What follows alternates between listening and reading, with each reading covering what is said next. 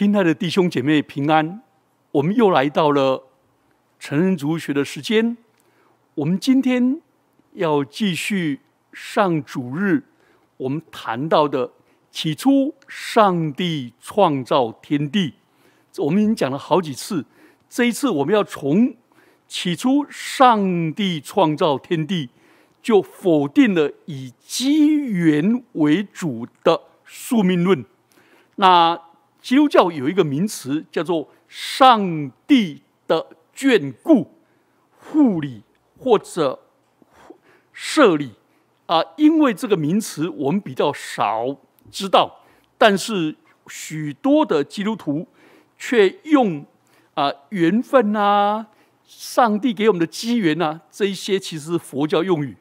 所以我在这个课程里头，我要分3个部分来讲。今天要录的几个课程是强调圣经中对于上帝的护理、眷顾或者赦理这个的教义。然后呢，下一次我们要来谈到华人文化对于天命跟命理的问题，然后我们看基督徒怎么样跟他们对话。第3个部分就要谈到台湾文化的那个天命观、宿命论对台湾人的影响甚大，我们也来谈圣经的真理来怎么回应。所以后面2次是对话，今天是教义。好，我们先来谈上帝的护理之功是什么意思。那个上帝的工作分成4大部分，第一个是创造之功，过来是护理之功，过来是救赎之功，还有审判之功，4个大部分。创造、救赎跟审判我们比较熟悉，因为万有都本于他，倚靠他，归于他，愿荣耀归给他。我们都比较知道上帝是创造主，耶稣基督是上帝的道，创造宇宙万物，上帝的灵运行在水面上，圣灵也参与创造。我们对于救赎，我们也知道上帝设立了救赎的计划，而耶稣基督执行这个救恩的计划，为我们死在十字架上，死而复活，升天，回到天父那边。圣灵呢，感动我们来领受这个救恩，所以我们对这2个很熟悉。然后到主再临的时候，要审判天地万物，其中审判是从神的家开始。好，这些我们都比较熟悉。我们比较不熟悉的是上帝的护理之功，护理 Providence。台湾有一个大学叫做上帝眷顾的大学，请问是哪个大学？就是静宜大学的英文名字叫做 Providence。 这个字长老会翻译作赦理，上帝的立理，上帝统摄一切，管理一切，照顾一切的意思啊。韩国有赦理，基督教的赦理教啊，成为一个被人诟病的一个宗教，所以基督徒比较少用赦理。改革中长老会翻译叫换作上帝的护理，但是跟现在大学的护理系这个又有点奇怪。其实基督教的护理系是从上帝的 Providence 而来的，所以医院里面护理系护理之主是南丁格尔。南丁格尔说上帝眷顾人，所以我们就号召了一群姐妹从事上帝在地上对病患的护理工作。所以这 Providence 是源自这样，反而现在成为医学界的名词，而基督徒反而陌生了，好可惜。好，那我们就言归正传。为什么要谈上帝的护理？因为上帝创造宇宙万物，他并没有就放弃不管不做工。我们知道18世纪有个自然神论 ，deism， 自然神论就是上帝创造宇宙万物以后，就用了物理、生物、科学各种原则来管理这个世界，所以上帝呢就怎么样，好像钟表匠。 哎，照了钟表，上了发条以后转了，他就不管了，所以他们就用这个来否定神迹，否定上帝的其他的作为，啊，这很可惜。这一些人相信上帝的创造、上帝的设计，但不相信神迹，更不相信耶稣基督。好，所以我们还是来回到我们今天要讲的护理。那我要讲的今天的课程，只要是从 改革中有两个伟大的信条，一个是海德堡要理问答，一个是威斯敏斯特的小教理问答，都有专章讲到上帝的护理。那我前半段用威斯敏斯特的小教理来跟大家分享。第一个，上帝护理的工作是什么呢？回答这样回答：上帝的护理之功， 乃是上帝用他至高的圣洁，诗篇145篇17节，智慧，诗篇104篇24节，和全能，希伯来书1章3节，来维护尼希米记9章6节，并统管所造之物，以弗所书1章22节，诗篇103篇19节，及万有的运作。 马太福音10章29到31，因为威斯敏斯特的小教理是给儿童背的，所以他的用的话非常的简单精准，然后后面有圣经的经节，但是这些经节其实应该讲解才比较明白。好，来我们来看上帝的圣洁，诗篇145篇19、17节。 耶和华在他一切所行的无不公义，在他所做的都有慈爱。换句话说，上帝的护理的工作是圣洁的，意思就是公义的，也是慈爱的。上帝所作所为无不公义，一切所做的都有慈爱。好，换句话说，公义、慈爱是上帝的属性。 所以，上帝要来管理这个万有的时候，是用公义跟慈爱来处理。好，另外一个叫做智慧，诗篇104篇24节：耶和华，你所造的何其多，都是用你的智慧造成的，遍地满了你的丰富。所以，科学是什么？科学就是去学习、发掘 上帝隐藏在宇宙万有背后的智慧跟原则，所以科学家是一个 discover 发现者，并不是创造者。科学家从来没有创造过地心引力，是发现的地心引力。他们没有办法去创造电子、原子、介质，是去发现。所以上帝是用他的智慧造成的。所以一个 真正的科学家是一个很谦卑，与上帝同行，一起去发掘这些。好，上帝也用他的全能。哦，这个全能呢，希伯来书1章3节说，耶稣基督是上帝荣耀所发的光辉，是上帝本体的真相，常用他全能的命令托住万有。 我们认识的耶稣基督，我们通常把它辖制在他的道成肉身，然后死在十字架上，而复活了。可是希伯来书的作者提到，耶稣基督复活升入高天，他是用他全能的手托住万有，托住万有。所以整个万有的运行 能够成就是上帝的护理之功。好，那管理万有呢？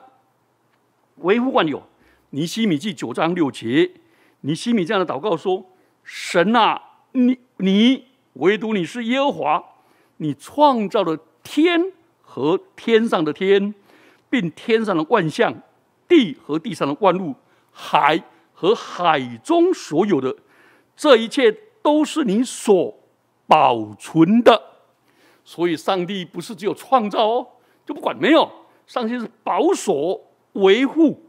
所以，这个保守、维护、保存都是 Providence， 都是护理的这个字啊。中文字实在太丰富了，用一个护理，用一个设理，讲不完整。提到保守，提到看顾，提到保存，这些都是。所以现在还有个工作。由于现在台湾还有个工作叫保全，保全也是护理的意思 ，Providence。所以，上帝啊，天上、地上、海中的一切，宇宙中的万物，都是主所造的，也是因着主的慈爱、公义、全能、智慧的护理着，并且像我们这些信的人所显的能力是何等的浩大。他统管我们及我们所相关的一切，所以有一首诗歌叫做《这是天父世界》，这是天父世界。这首歌被列为儿童诗歌，其实我们每一个人都可以唱，好美啊！这世界好像罪恶纵横，但天父仍然掌权。哦，这是很美的诗歌。好。这样子，我们就知道，对于护理之功，上帝的护理之功，有一个概括跟完整的认识。那我们来解读上帝的护理之功包括哪些？好，第一方面，包括他对万有的维护。诗篇36篇第6节说：“耶和华人民、牲畜，你都救护。”亲爱的弟兄姐妹们，我们都以为只有佛教很能够爱护生命界。佛教的爱护生命界是有它特殊的教义，他认为众生平等是达到动物界、生物界，所以他会珍惜动物。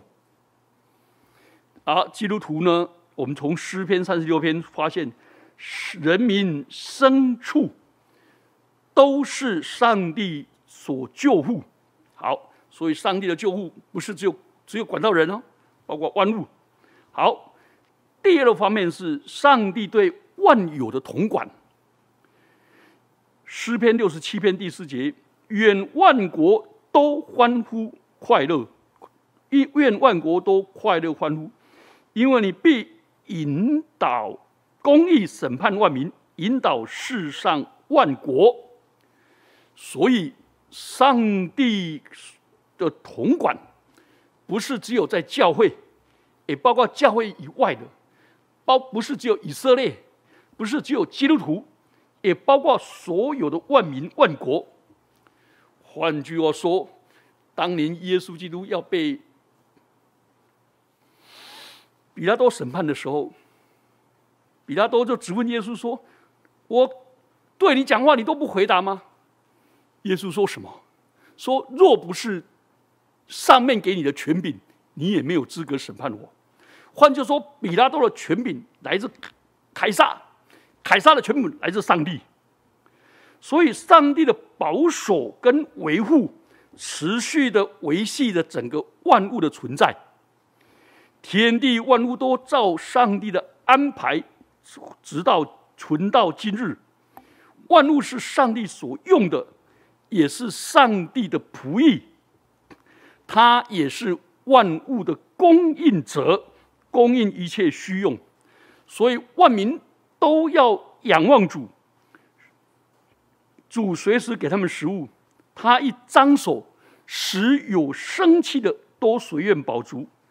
上帝的治理还表现在他统治万有，引导他们达到上帝创造的目的，所以他用全能治理万民，直到永有。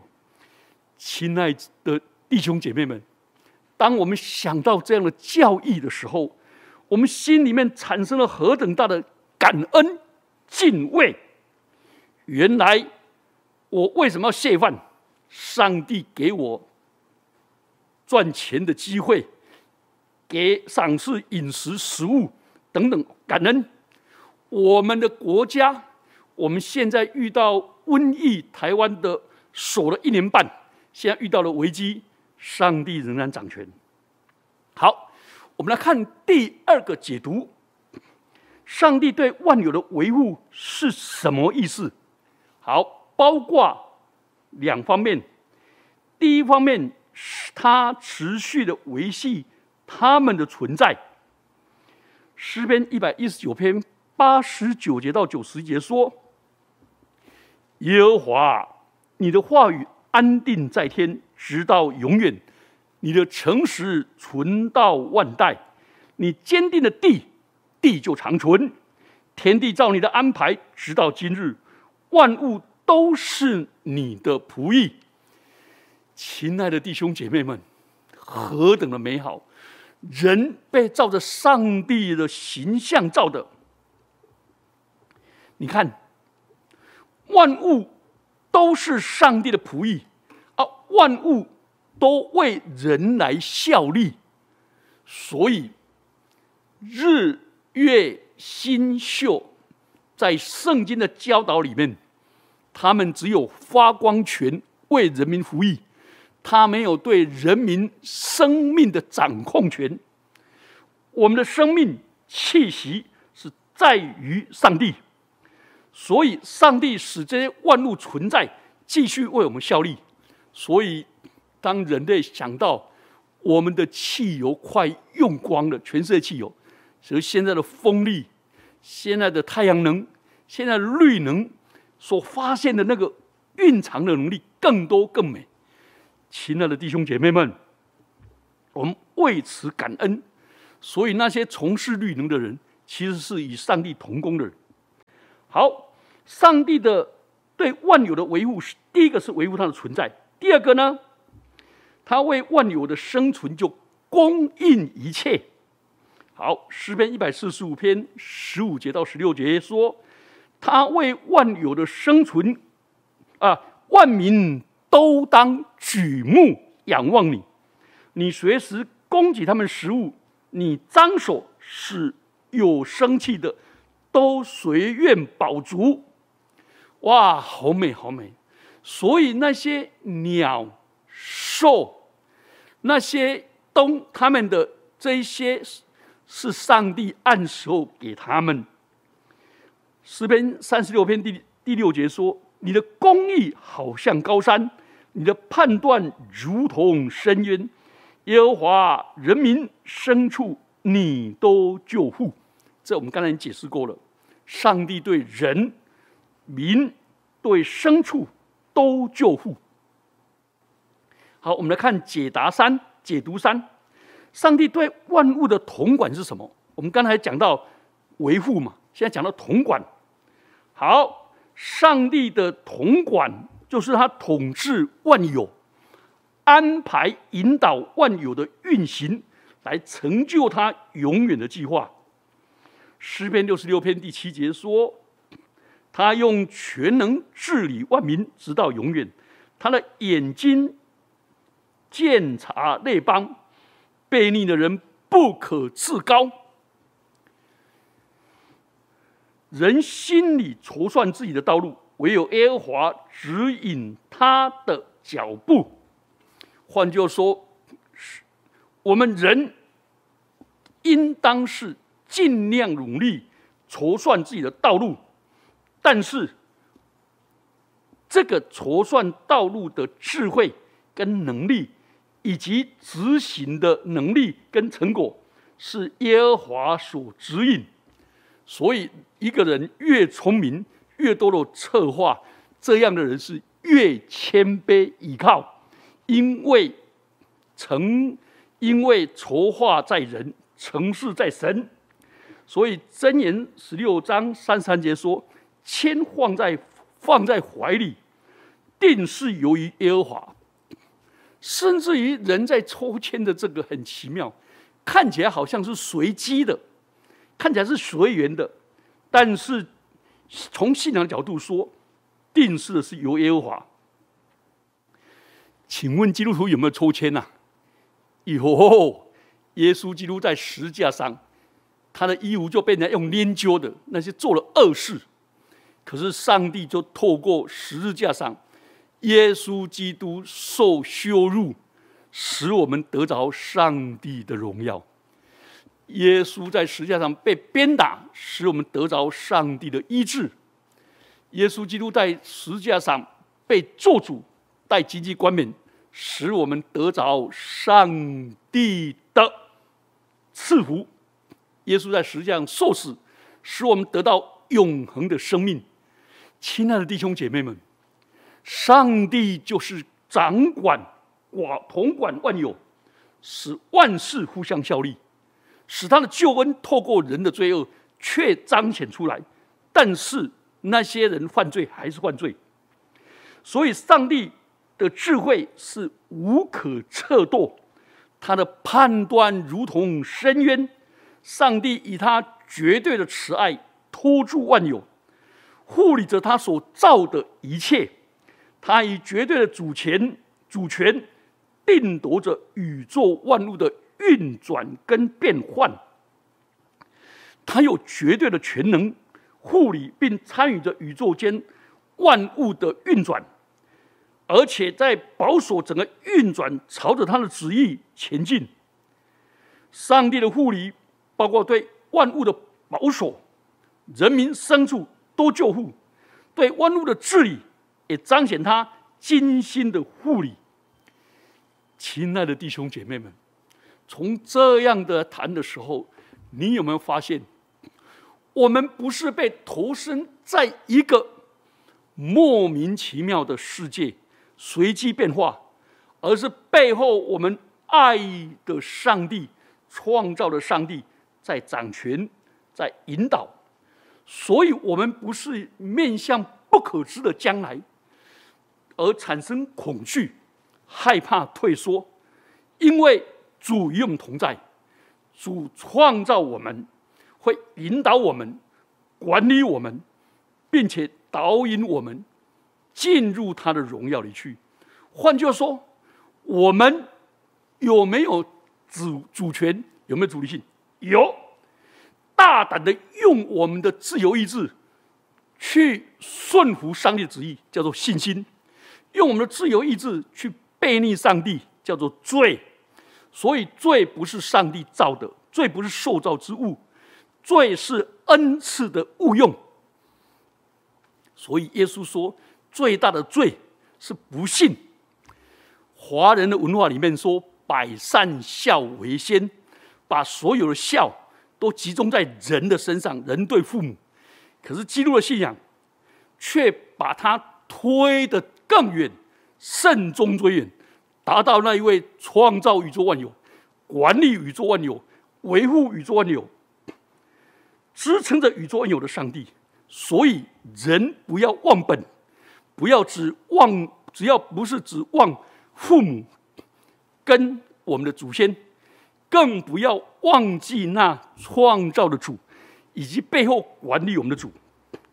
所以整个的护理的这一种教义，需要使我们更熟悉、更了解这些经文，能够背起来，成为我们安身立命。我们就不会焦躁，也不会烦恼。不会焦躁的原因是，上帝会一步一步的引导；不会烦恼是因为上帝仍然掌权。洪水患难的时候，耶和华仍然坐着为王。台湾遇到这次疫情，请问最大的危机是什么？是疫情吗？最大危机是人类对为疫情的恐惧、恐慌、恐慌式的采购、恐慌式的及时行乐、恐慌式的躲避，以至于人流更严重。亲爱的弟兄姐妹们，护理的教育教义啊，护理的教义需要在教会里面必须不断的强调，上帝是掌权者。至于政权的起起落落，我们都知道，最后掌权者还是上帝。我们一起祷告。 主，感谢你，你是护理的主，你不止创造之功，你也有维护之功，帮助我们这一些人与你同工，让我们行在你的旨意当中。当你创造完世界的时候，你叫亚当在园中修理、看守、维护。主啊，感谢你，原来我们对整个宇宙万物。 环境生态的保护，对所有动物的保护，原来都是与你同工，赐福我们，带领我们，奉基督耶稣的名祈祷，阿门。